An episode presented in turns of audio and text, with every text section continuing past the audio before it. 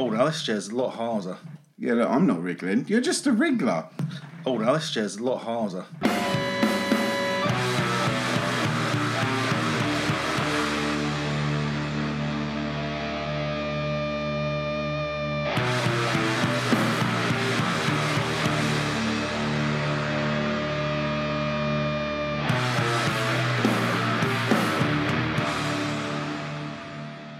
Hello and welcome to Different Times Podcast. Sorry we've missed a few weeks, but it's fucking hard being a podcaster. You don't even know.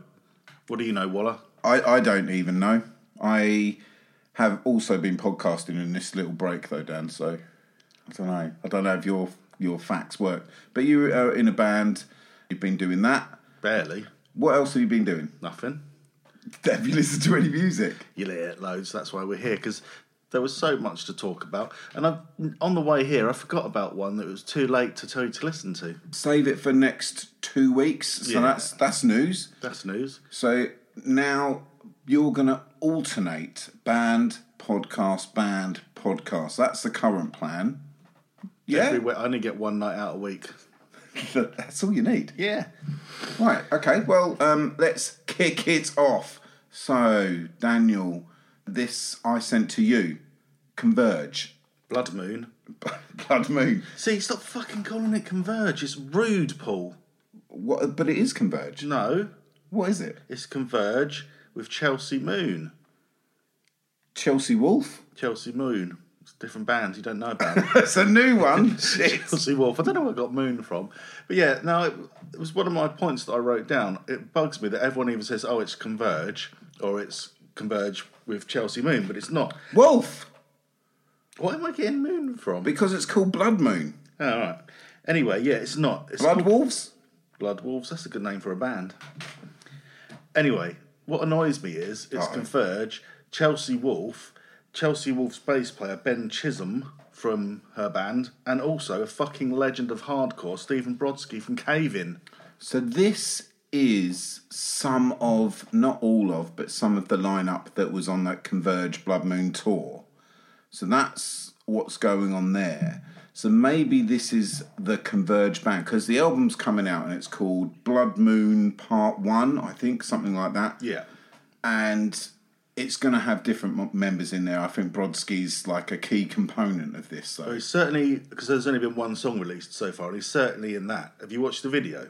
no, It's really weird. He's got an acoustic guitar, even though he's playing and rocking out and doing rock poses, but it's like really heavy, weird music. And it's like he went in, he was like, "Oh shit, I forgot my guitar," and someone went, "Oh, just use this one, Stephen Brodsky. It's acoustic, but no one will know." So, so sorry. He's in the video. He's got an acoustic guitar. Yeah. and he's doing metal poses with it. Not metal, but his moves.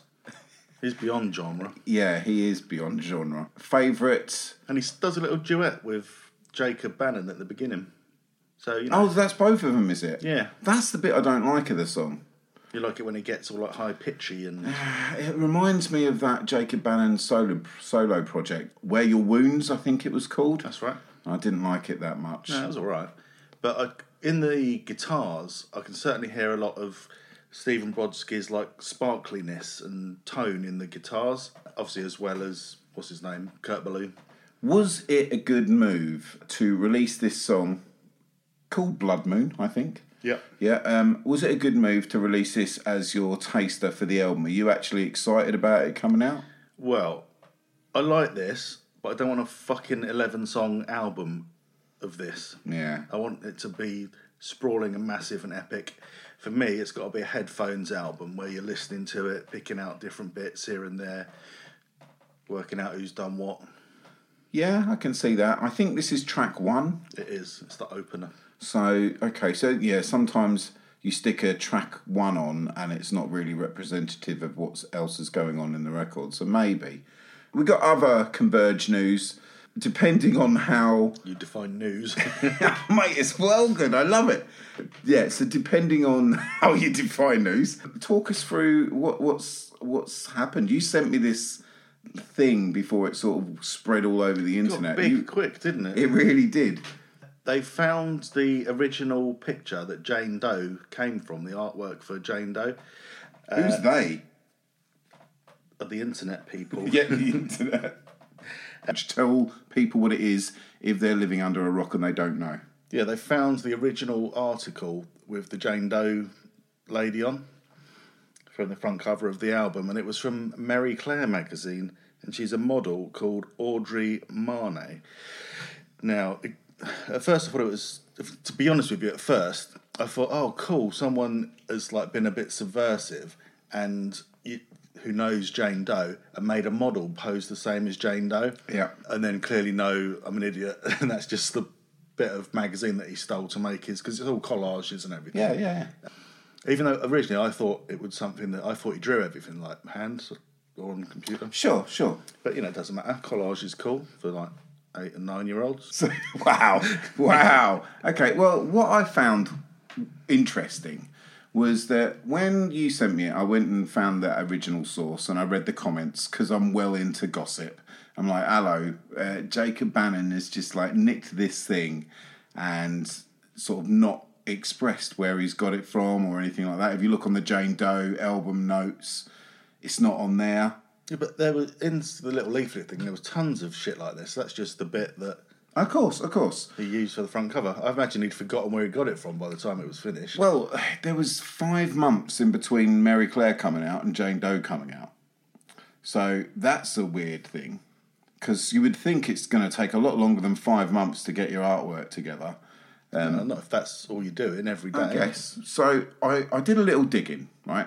So in in what people were answering on the internet, they said that he Jake had, had done an interview recently about the artwork on one of the anniversaries uh, of Jane Doe, and said that he hadn't got the model from anywhere. It was just something that he put together out of his own mind.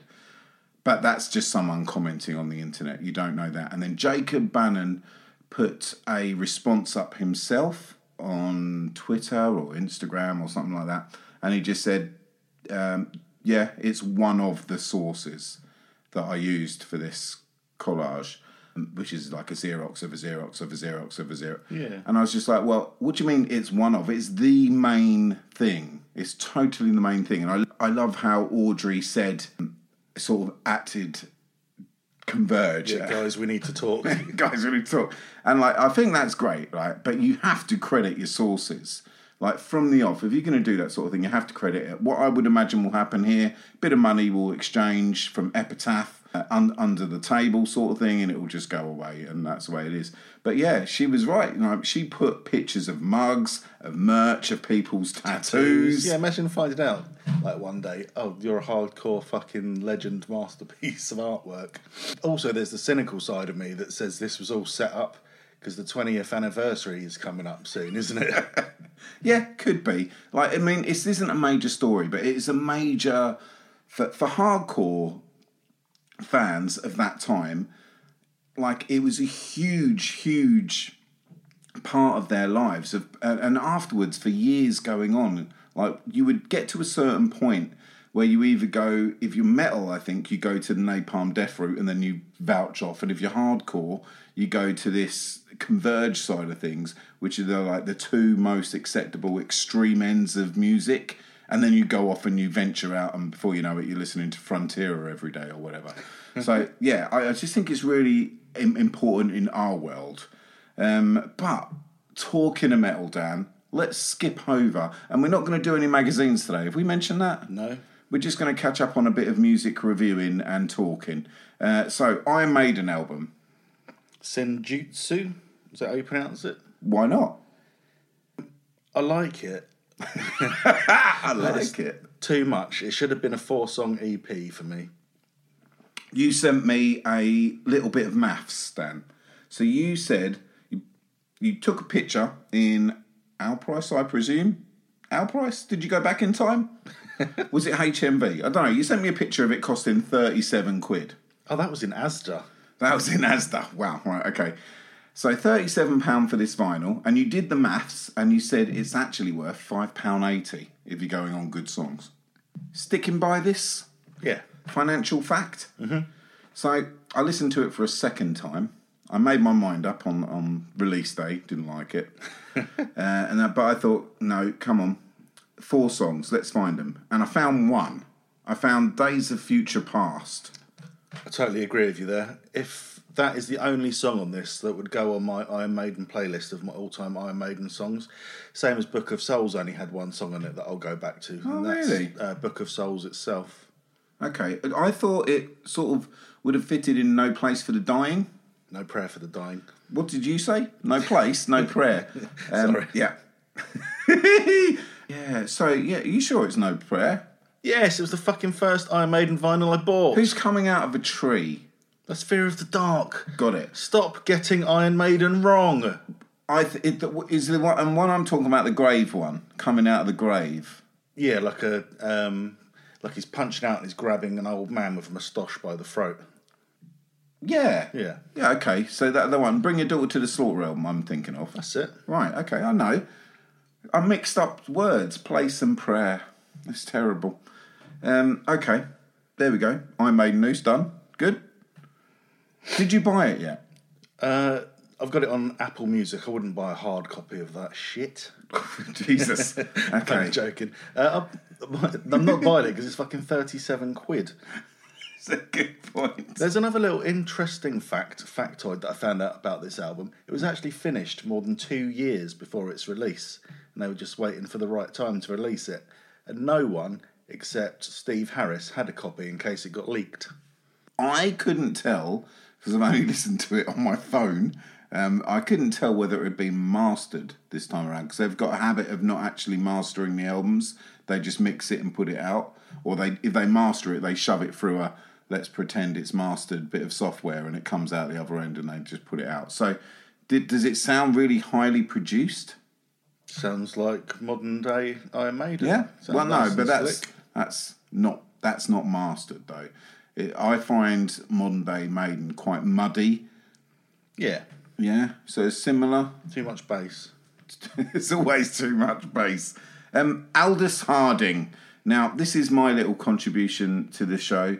Um, Aldous Harding, Old Pill is a new single. I know that we haven't brought this up before, but Daniel, I asked you to listen to it. It's folk, indie folk, maybe. Is that how you label this? I guess I. I guess. Music? Are you a fan? No, Okay. it's not for me, is it? It was never going to be. Um, this new track, Old Pill, it got me excited for the new record. Uh, her last album was my my favourite thing that came out in the last couple of years. But saying yeah, but saying that, Dan, I've listened to like ten albums in two years. To me, it's like she's singing like this, but in a lady's voice. Well, that's all right. Um, Like she's got no vocal cords in her nose. she is playing the Barbican, doing two nights. She is from New Zealand. She lives in Wales, in Cardiff. I wouldn't let her play my barbecue. and, and um, she is playing the Barbican, and I bought a ticket. I'm going to a concert. I'm a bit scared. It's not going to be like windmills and karate moves. It is pit, all mate. seated, and I've chosen a seat where we are completely away from everyone else, probably in front of a massive post, which is why no one else has bought that ticket. But yeah, so there we go. That's uh, Aldous Harding news, hard hitting news there. And now, now, Dan, we're going to go on to my song of the, uh, the the last two years. It's by Limp Bizkit, and it's called Dad Vibes. Can you play a bit here? Check out your dad with the swag on the floor. Mama brag when I walk in the door. Y'all ain't never seen a gorilla in the mist walk the line so fine with a blindfold. Keep in mind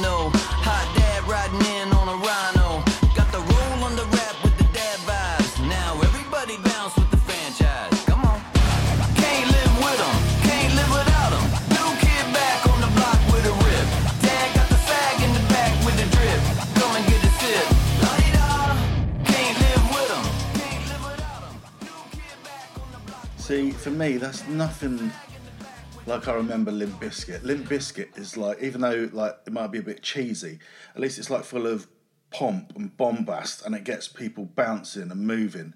This is like Jeff Ament from Pearl Jam was told to help out Limp Bizkit writing a song. And he was like, mm, I don't really know anything about rap. So he picked up, everybody get tipsy, thinking that's like up to date rap. It and, is. And he said, just sing like this, Fred Durst. But he goes, "Come on." And there's that bit. La di da. That's ridiculous. Come on, la di da. Well, it's my favourite song that Limp Bizkit have ever made. I was listening to it on the way here just to get some more thoughts on it. And uh, what I think he needs to do is go back to Three Dollar Bill Y'all and listen to the song called Counterfeit, where he talks about people being fake. Oh that's my- what he's doing. oh my He needs to learn from his own lyrics. And to go back to that fucking first Limp Bizkit album, they were actually pretty brutal and raw, and he's got an awesome, like, screaming voice. You just sort of forget about it when everything like rolling, rolling, rolling, and break stuff and all that came out, and they became sort of like a jock party band. But they've moved on. This this is called Dad Vibes. You know, he's And he says dad, fag in it a lot. I don't know. Is that is he actually saying that? I didn't want to, didn't want to read. Look, Yeah, that is weird. If he is saying that, that's naughty. Dad's out the back with a fag in the back or something, I think maybe. sucking on a fag. Hang- which we know means cigarette in English, but that's not the traditional. American meaning of the, that word, is it? Dad Vibes lyrics. Let's see if it's my favourite song.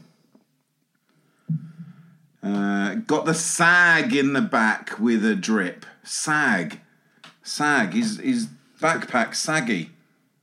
No, it means like sag, like the Indian food, saag aloo. Ah, there you go. So it's a curry reference. Yeah, it must be. So there we were thinking it's a cigarette reference. Nope. See, favourite song, best song of the year so far. Uh, talking of bands doing their best ever songs, uh, what do you think of the new Ghost? Well, it's the first new Ghost song in two years. Obviously, we had the cover of Enter Sandman on the Metallica Blacklist thing a couple of weeks back. Haven't heard that yet. No? No, Well, just that song, we haven't heard the whole thing. I've never heard it. Sandman, how's it go? Now, now, now, now.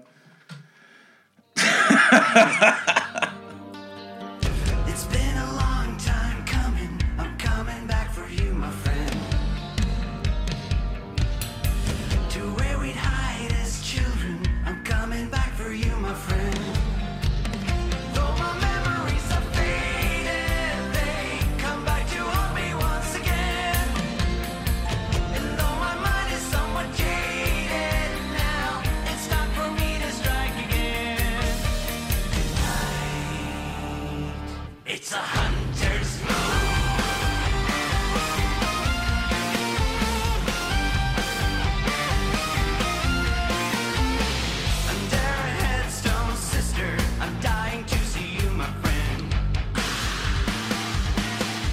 Back in the old cemetery, I actually set my alarm for this because it came out at 5 a.m. in the morning. Oh so I my set- God. Don't, oh my god, me. You wouldn't. I wouldn't, correct. No. What if it was Aldous Huxley's new band that you were just talking about and you'd listen to that? You'd wake yourself up. I will, I will, well, I stay awake because everything comes out at midnight that I would listen to. Is that because you're like a spooky witch? Tell me about this hum, human moon, Hunter's Dawn. What? Hunter's Chelsea. Hunter's Moon, Hunter's Moon. Ghost. Uh, it's the soundtrack, or it's on the soundtrack for a new Halloween film. Halloween Kills, as the end titles happen. Big finale, boom, boom, boom. What's his called? What's his called? Michael Myers is dead, probably until the next one, and then bang, in comes Ghost, Hunter's Moon. Is it? Yep, Is that a fact? That's a fact. Okay, doke. So I can just skip the shitty film. And Unbelievable. I like it a lot, but for a ghost song, it's definitely in like the bottom fifty percent of their songs. Oh, Dan. It's not what I expect of them going forward. That's for sure. Uh, it feels like it was either a quick song that he banged out for the soundtrack, Could well be that. or some quick lyrics for that song, or he's changed some lyrics, and it's stuff over left from the prequel album. Because the vibe of the some of the riffs is there, but sometimes it feels just like a bit pieced together. Right, okay. The guys from the That's Not Metal podcast, they said that it felt very sort of 80s, like horror movie soundtrack from the 80s. And that's what he was going for, and that's what he's achieved. And it, they don't think it's going to represent the albums going forward. No. But listen to it first of all. I just thought, oh, that's all right. Uh, second listen in, I was like completely hooked. Definitely, as I say, monstrous monstrance clock Yep. is my favourite song until this one, except for the ABBA cover. We can't include that though. So, and now it's this one, Hunter's Moon. Yeah. Yeah, why not? Ghost. That's some ghost news. Every episode of Different Times podcast has some ghost news. Yeah. I'm really looking forward to the album. Do you know what it's called yet? Okay. Does anyone know what it's called yet? Tobias Forge. Okay. He's calling it that. Yep. Selfish. right, okay. Uh, next, and this is the final bit of thing from me. So Daniel said, Can you also please listen to Turnstile? Yeah. Turnstile's last album was really good, like solid effort, Never heard it. proper old school hardcore. I don't think you would like it very much. You probably would prefer Down by Law Wow. or some old shit band. Right. Um, but this new one just takes it to the next fucking level in terms of songwriting, production, and expanding beyond that sort of old school, Bainy hardcore type sound. It's called Glow On, and it came out a month ago. Uh, I take it you got it straight away because you were already a fan of the band. And have you stopped listening yet, or are you still regularly putting this one on? At least once a day. One of my journeys, either to work or home from work, will be this.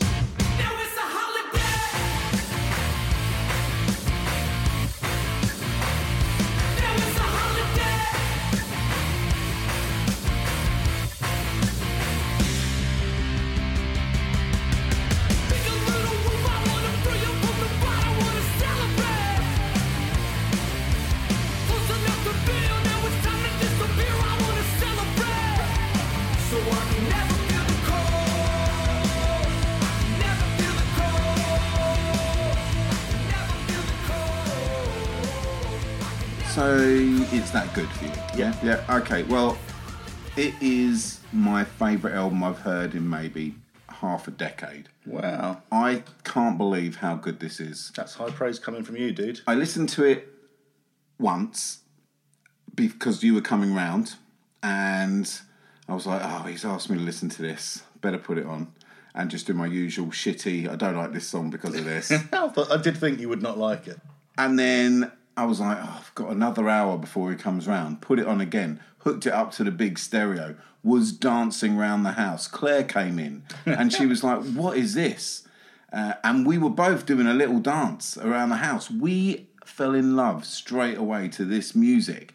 This is so good. Like everything is. I I tell you what, it reminds me of. It reminds me of when I heard Nevermind for the first time, and you just know that these songs are just going to grow and grow and grow. I'm three listens in, and I'm excited about the next time I hear it. I can actually remember some of the names of the songs, which is very rare for me. Like Holiday, Oh man, Holiday, what a song! And my favourite, well, that was my favourite at first, but Fly Away, I think, is like one of the coolest songs ever written. It's just, it's got that like piano-y bit at the beginning, and normally you think, oh, stupid piano-y bit at the beginning, just get it out of the way Yeah. and get into the first riff. But then they actually bring, and I like, it even clicked. It just about a week ago, suddenly I realised there's actually piano at the end, like building up uh, toward till it goes into Yeah, that yeah. last riff again. It's like, wow, I hadn't even fucking noticed that, and it sort of ties in the piano from the beginning of the song and makes it seem a lot less like it's something that's just been stuck on there. And the other bit that I absolutely love is the hand claps on Holiday. Again, something that until I really started listening to it, I didn't click that it was there, but it just gives it so much more presence and thought. But what they're doing, they're including samba rhythms, they're including like tripled, quadrupled backing vocals. Uh, and things like that, and like as you say, those keyboard washes and stabs, they're all over the place. Um, but it's never cheesy. That's the thing. It's never like, oh, that's that's a bit great, and they've done that just to get that hook there, you know, to appeal to a mass audience. It's like they don't care; they just care about if that each other likes it. Like they're doing a little bit, and they're looking to their band member, and the band member's going, "Ah, Yeah, exactly love it." right. I was giggling at certain bits in this, just going, "Oh my god, you've done that." It makes me not want to bother being uh, a musician at all. What's the point? Because like when someone can do something so well, oh man, Mate, you've got to go on uh, YouTube when you get time and just watch a couple of their live shows because they are completely mental.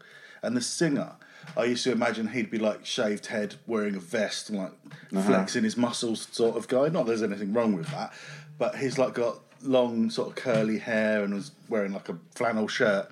Well, it's funny you should say that, Dan. you didn't turn up yesterday to do the podcast, so I did just that last night. I went on oh. YouTube and yeah, I watched them a lot to the point where Claire was Claire's just saying, "Oh, please, just turn this off now."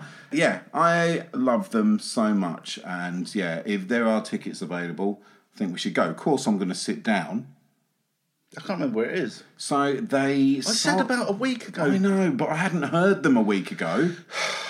How I don't want to go to. I'm scared enough to go to a gig, let alone a hardcore gig. And I know they're not particularly hardcore. They're about as hard. Uh, they are to hardcore what Green Day are to punk. Do you know what I mean? They've come up through the hardcore Oh, 100 percent. Like, and they call themselves a hardcore band. I think they're a hardcore band. I They're just know. pushing They the fucking sound like boundaries. Well, good. Thank God. Uh, I, I, um, what was I going to say? Uh, the vocals, Perry Farrell in places, Definitely. which I really liked. Uh, I just thought if every song was better than the best Shelter song. it reminds me of Shelter as well. Yeah, I just thought, well, this is the best Shelter song I've ever heard. No, sorry, the next song on the album's a bit. And then Sensefield as well. Like there was a little bit of Sensefield. Like when Sensefield got it all perfect. Again, this is like, yeah, well, we've just knocked that song out there. That that was like Sensefield at their best.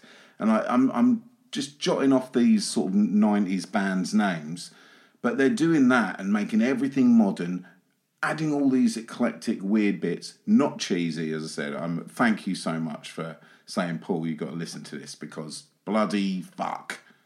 Pretty good. Um, so yeah, so sorry, I think they're doing a town and country club which is sold out. So they're now doing the roundhouse. Now the roundhouse is round, but at the top, I don't know if you've ever been there. Uh, it's all sort of wood. It's a really old building, and there, it's all seating around the top. That's watched- where you want to sit, is it? I'd like to to go there and sit somewhere at the top and watch Okay. it. As soon as I get home, I'll go on the internet and get that. I'll send you over some wedge. Nice. And that's it. That's the end of Different Times podcast because Daniel's put his, his little notes down. I didn't need notes for Turnstile. It's burnt into my soul. Absolutely stunning. So we've got from this episode, we've got Converge news. Shocker. Like what an episode this is. We've got Iron Maiden. One good song. Shocker. Aldous Harding. Daniel's not a fan. I'm shocked. Limp Bizkit. Best song ever that Daniel's not very keen on. Hunter's Moon by Ghost. Again, the best thing they've ever done. Daniel does not agree. It's in the bottom 50%. And finally. Uh, let's just clarify: the bottom fifty percent of Ghost is still better than most bands' top twenty-five percent. So if you're thinking of Kiss's very best song, This is better than "She Loves Me." by the Beatles, What's the one? You led the way, the wheels roll. uh, oh, uh, hang on. You really that's "Do You Love Me"? Do you love Wow, me? you only know that because it was on the Nirvana compilation. So, Unbelievable. do you want to name another song, Kiss? Then it's on. better than "Crazy Nights." That's the other Kiss song I know. So is It's better than "Love Gun." is Hunter's Moon by Ghost? Oh, is that better than Love Gun? Yes, Oh crikey! Uh, although "Love Gun's got a better intro. Daniel, any final words for this episode of Different Times podcast? Yeah, if you're going to take one thing from today, listen to the Turnstile album. Glow on.